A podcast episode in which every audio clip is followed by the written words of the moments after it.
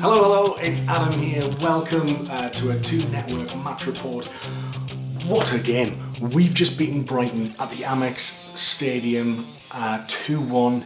Um, I'm, I'm still trying to get over it, to be honest. Um, wow. So, I don't know where to start.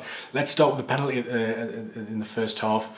Um, for me, I don't know how Bobby Madley can determine whether Ciaran Clark is is pulling Murph, um, Glenn Murray down or whether Glenn Murray's pushing Ciaran Clark. Now, personally, for me, it looks 50 50, and at best, the referee cannot, under any circumstances, no matter how good a view he's had of it, can determine 100% that that's a foul. Honestly, that's that wouldn't even be a foul in, in the middle of the pitch. I, promise you, it just wouldn't be. Um, I thought the first half, um, Brighton were superb. They, they, they completely outclassed us. Um, they dominated us. They created better chances. They were more inventive. I remember that free kick where they looped over and Baldock had a, had a chance, which Darlow saved. Um, Bruno had a great volley uh, saved as well. Um, and our best chance of the first half was um, the Atsu chance from close range, and he fired it straight at Stockdale. In fact, the first sort of three, four shots on target that we had all went directly towards Stockdale. It didn't go either side of him, it was straight down the middle, straight down his throat. We made it exceedingly easy for him. Um, it was a curious decision to start Gouffran. Now, I, underst- I absolutely understand um, the tactical rationale behind that, the movement. I remember him playing um, against Birmingham in the FA Cup replay at St James's Park, and he was integral to that win, scored, um, won a penalty, um, and they couldn't handle his movement.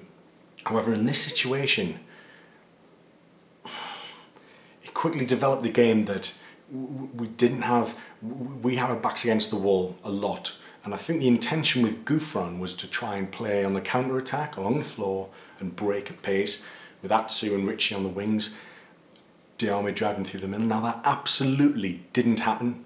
Um, we ended up panicking at the back. Um, Darlow had a couple of saves, be- beaten away quite quite well, but then he had a couple of shaky moments as well. I thought, um, and you know, he, I think he just needs a real surge of confidence, Darlow, because it's a slippery slope when it comes to confidence. We've seen that in Matz Sels. Um, granted, I think Darlow has proved to be um, the better goalkeeper anyway, but the, once the once a lack of confidence gets in, mistakes start to make. You know, the, the, the, the lack of communication against Bristol City, for example, um, and equally in the away match at Norwich as well. And he tried to beat a cross away, and Dummett saved it on the line, um, cleared it away. And Dummett, I thought all game, he was superb. I think again, he kept Knockaert, very very quiet as he did in the game at St James's Park. Um, but but in terms of up front, we were just pumping it out. We had no target man. There was no focus for our attacks, and we were just getting tactically outclassed. Um, I was very surprised it took till about the 73rd minute for Murphy to be stripped and, and brought on. I'm, I'm pleased for Murphy. Um, I don't think Mitrovic had his best game in the last game.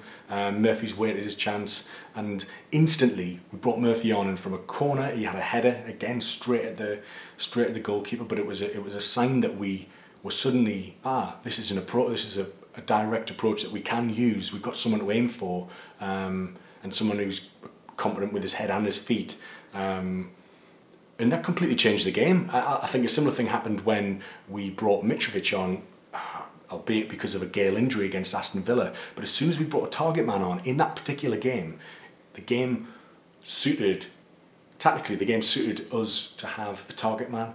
And against Villa, we were very assured once we had a target man on, and I thought Mitrovic had a good game. I think he did a lot of unsung work there. Um, but tonight, Murphy in the same in, in, in the same ilk had that um, had, had that very assured game, that composure. He slowed the pace down. He allowed our midfield to catch up, and we retained possession a lot better with Murphy on the pitch. And that, that is no coincidence that we were then able to turn that possession into meaningful chances and goals.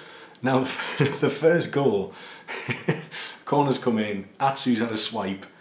Um, he's not had a lot of luck in the game so far. Um, and it, it finds its way to an unmarked Diame, who did a sort of nonchalant, it was very Sholo-esque, I thought, Diame. Um, he did this little, almost like a little stab at it, and, and the spin that took off and it, and it just went in the top corner postage stamp. I'm sure you've all seen it. I'm telling you, if Zlatan Ibrahimovic does that, we're talking about it till 2020 and he's getting a statue made of him and do you know what I mean? It was unbelievable. Now, us as Newcastle fans know that Momo Diame absolutely did not intend to do that. I'm sure the rest of the uh, country knows that as well. But let's pretend that he did, all right? Let's let's just give him that. Um, brilliant in his uh, post-match interview, by the way. Momo Diame said uh, he was asked, you know, the, the dressing room will be buzzing tonight. You know, it will be, and he just very nonchalantly looked looked at the uh, the interview and just said, "Yeah, it's it's just three points." Very, very casual, but I admire that. I admire the fact he's not getting carried away. We haven't been promoted yet. There's so much of the season to go yet. Um, but but I, on, once we'd drawn level, I thought that's a fantastic point. Absolutely take that. But but we weren't. But I could see Brighton getting rocked. They were starting to make the same kinds of errors as we were making in the first half, and the, the, the crossfield ball from Ritchie Atsu was absolutely incredible. Shelvey in disguise. He passed it to Atsu, who'd had a very anonymous game so far, and Atsu found Perez, who then netted the winner. And oh my god, scenes! What it would be like to be at the Amex right now. Newcastle United, I bloody love you, Rafa Benitez. You've got it right again. We're top of the league, 73 points, two points clear of Brighton. We've got Huddersfield at the weekend, and then it's Reading the Tuesday after. Who says we can't win the league? Who says we won't be promoted? Who says anyone's going to bloody catch us if we don't want them to? Come on, Newcastle. This has been Adam. We'll see you very soon for a new tune in 10, and um, we'll catch you soon. Cheers, guys. Enjoy the win. Bye, bye. Come on.